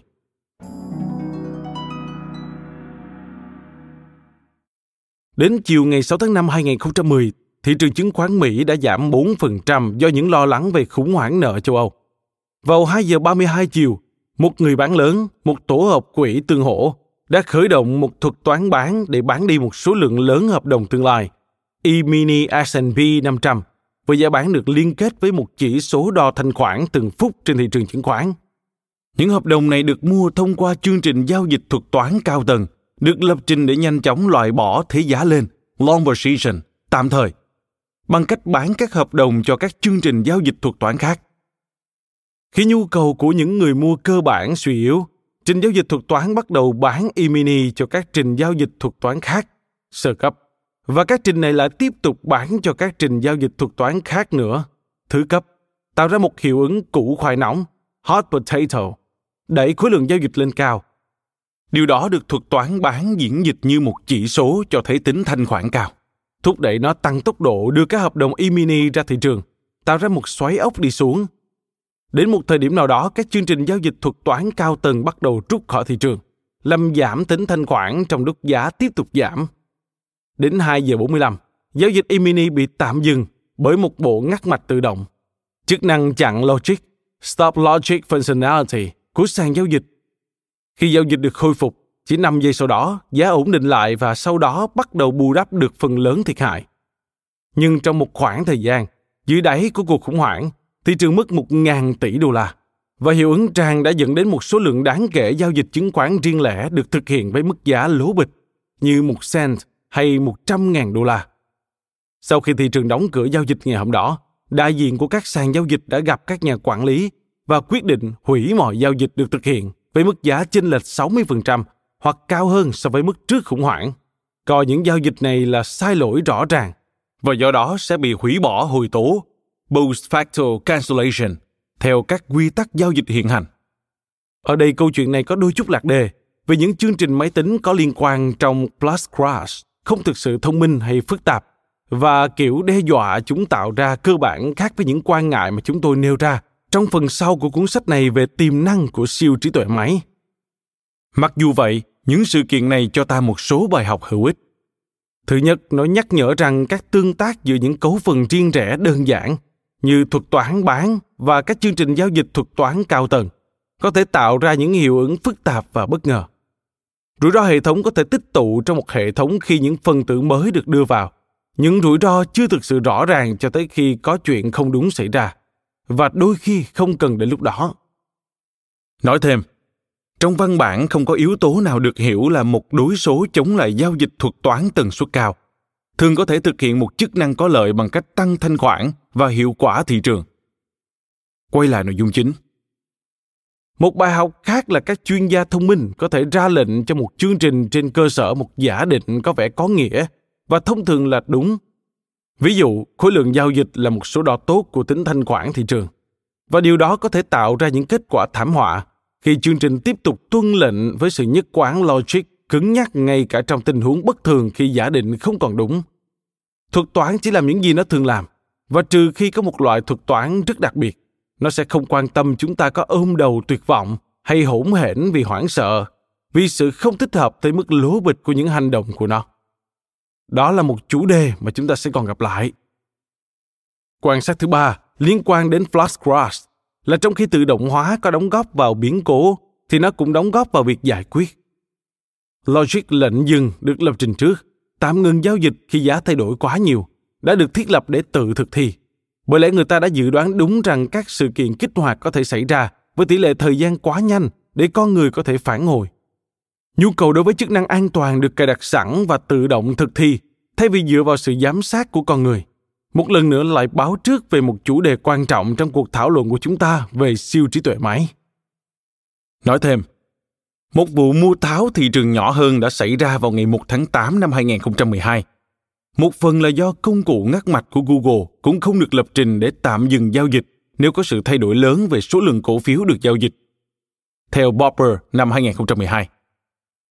Điều này một lần nữa báo trước một chủ đề khác sau này. Khó khăn trong việc dự đoán tất cả các cách cụ thể, trong đó một số quy tắc có vẻ đặc biệt hợp lý lại có thể sai. Những quan điểm về tương lai của trí tuệ máy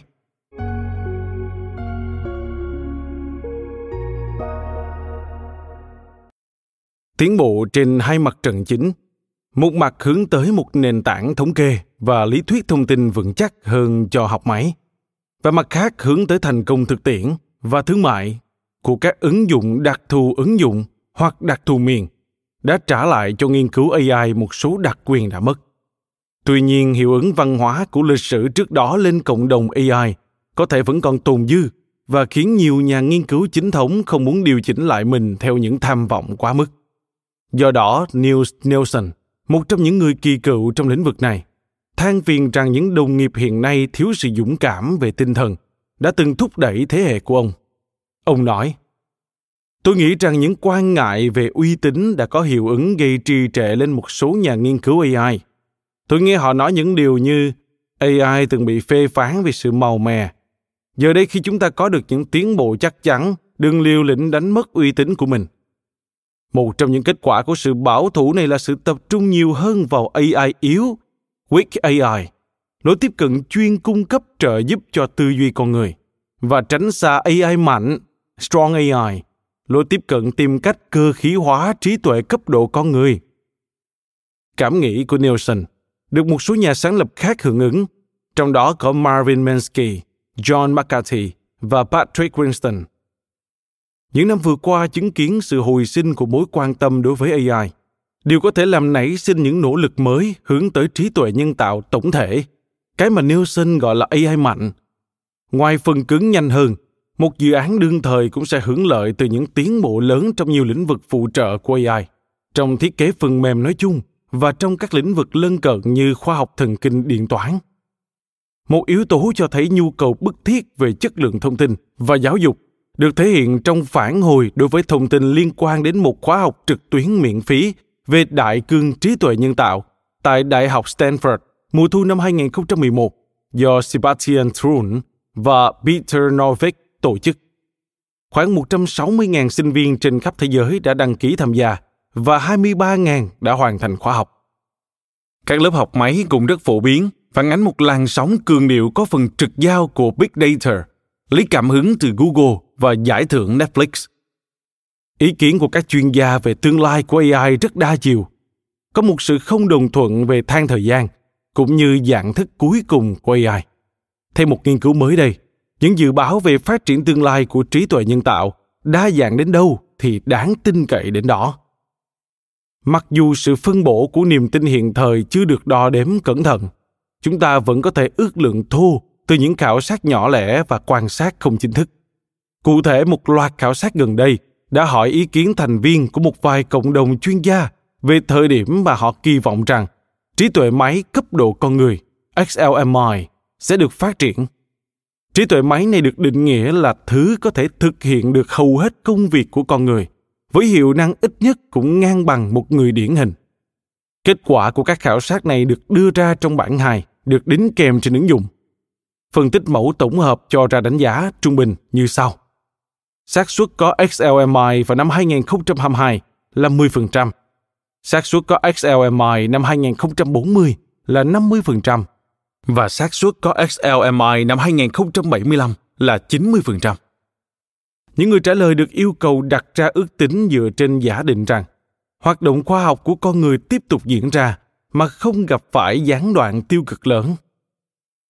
Những con số này cần được chấp nhận với đôi chút hoài nghi. Kích thước mẫu tương đối nhỏ và không hẳn đại diện cho tầng lớp chuyên gia nói chung. Tuy nhiên, chúng nhất quán với kết quả từ những khảo sát khác. Các kết quả khảo sát cũng tương đồng với một số cuộc phỏng vấn mới được công bố gần đây với khoảng hơn 20 nhà nghiên cứu trong các lĩnh vực liên quan đến AI. Chẳng hạn Neil Nelson đã có một sự nghiệp lâu dài và hiệu quả dành cho những vấn đề về tìm kiếm, lập kế hoạch, biểu diễn tri thức và người máy. Ông đã viết sách giáo khoa về trí tuệ nhân tạo và gần đây đã hoàn thành bộ sử toàn diện nhất từng được viết cho tới nay về lĩnh vực này. Khi được hỏi về ngày đổ bộ của XLMI, ông đưa ra những ý kiến sau. 10% khả năng vào năm 2030, 50% khả năng vào năm 2050, 90% khả năng vào năm 2100. Một lần nữa, điều kiện là không xảy ra thảm họa phá hủy nền văn minh. Định nghĩa của XLMI được Nielsen sử dụng là AI có thể thực hiện khoảng 80% công việc tương đương hoặc tốt hơn con người.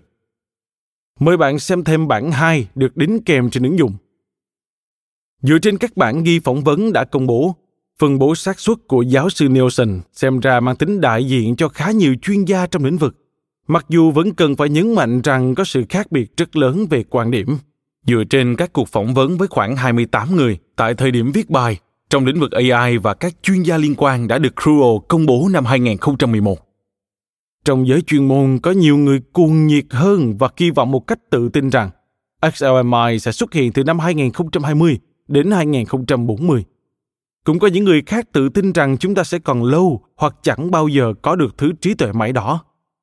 Ngoài ra, một số người được phỏng vấn cảm thấy khái niệm trí tuệ nhân tạo, cấp độ con người, được định nghĩa tệ hại hoặc sai lầm, hoặc vì những lý do khác không muốn đưa ra một dự báo định lượng.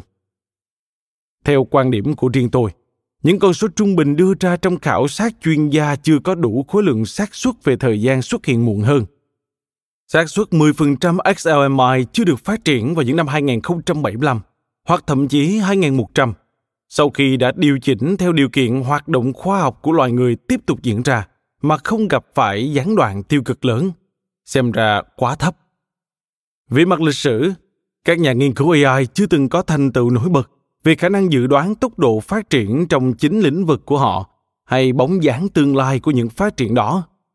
Một mặt, một số nhiệm vụ như chơi cờ vua, hóa ra lại có thể thực hiện được bằng những chương trình đơn giản đến ngạc nhiên. Và những kẻ ác khẩu từng nói rằng, máy móc sẽ không bao giờ làm được việc này hay việc kia, đã thường xuyên bị chứng minh là sai lầm. Mặt khác những lỗi lầm tiêu biểu hơn của giới chuyên môn cho thấy, khó khăn trong việc làm cho một hệ thống thực hiện được một cách chắc chắn những nhiệm vụ thực tế vẫn đang bị đánh giá thấp và những tiến bộ của một vài dự án hay kỹ thuật ưa thích cụ thể của họ đang được đánh giá quá cao. Khảo sát trên cũng đưa ra hai câu hỏi khác có liên quan đến nghiên cứu của chúng tôi.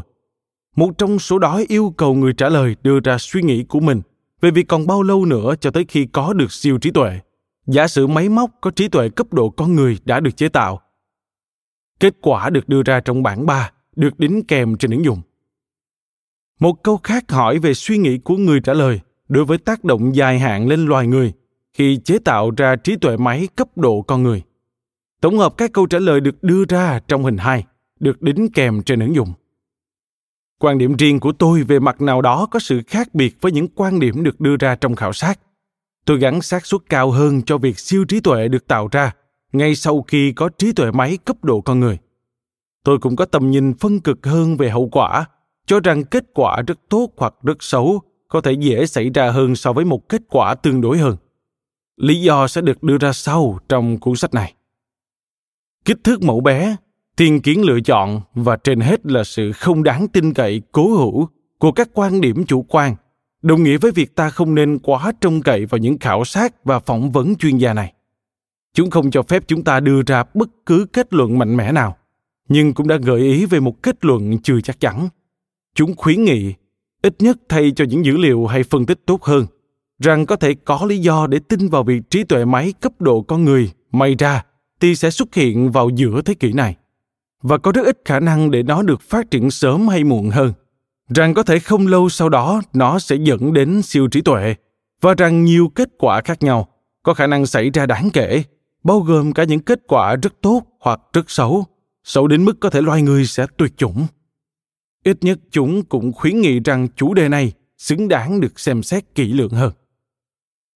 Nói thêm, có một tài liệu đáng chú ý chứng minh sự không đáng tin cậy của các dự báo chuyên gia trong nhiều lĩnh vực và có mọi lý do để nghĩ rằng nhiều phát hiện trong nghiên cứu này cũng áp dụng cho lĩnh vực trí tuệ nhân tạo cụ thể các nhà dự báo có xu hướng quá tự tin vào dự đoán của bản thân tin rằng mình chính xác hơn so với thực tế nên thường gán quá ít xác suất cho khả năng giả thuyết được ưa thích nhất của họ là sai. Theo Tedlock năm 2005. Nhiều thiên kiến khác cũng đã được ghi lại, tuy nhiên sự không chắc chắn là một thực tế tất yếu về tình trạng của con người và nhiều hành động của chúng ta không thể tránh khỏi việc dựa vào những kỳ vọng về việc hậu quả lâu dài nào là khả thể hơn. Nói cách khác, về dự đoán xác suất, từ chối đưa ra dự đoán xác suất rõ ràng sẽ không làm cho vấn đề nhận thức biến mất mà chỉ che giấu nó. Theo Bostrom năm 2007. Thay vào đó, chúng ta nên phản hồi bằng chứng về sự tự tin thái quá bằng cách mở rộng khoảng tự tin hoặc khoảng tin cậy của mình, nghĩa là bằng cách mở rộng các hàm tín nhiệm của chúng ta. Và nói chung, chúng ta phải đấu tranh hết sức có thể với những thành kiến của mình bằng cách xem xét các quan điểm khác nhau và hướng tới sự trung thực trí tuệ. Về lâu dài, chúng ta cũng có thể nghiên cứu phát triển các kỹ thuật phương pháp đào tạo và các tổ chức có thể giúp hiệu chuẩn tốt hơn Cảm ơn các bạn vì đã lắng nghe podcast Thư viện Sách Nói. Podcast này được sản xuất bởi Phonos, ứng dụng âm thanh số và sách nói có bản quyền dành cho người Việt. Hẹn gặp lại các bạn ở những tập tiếp theo.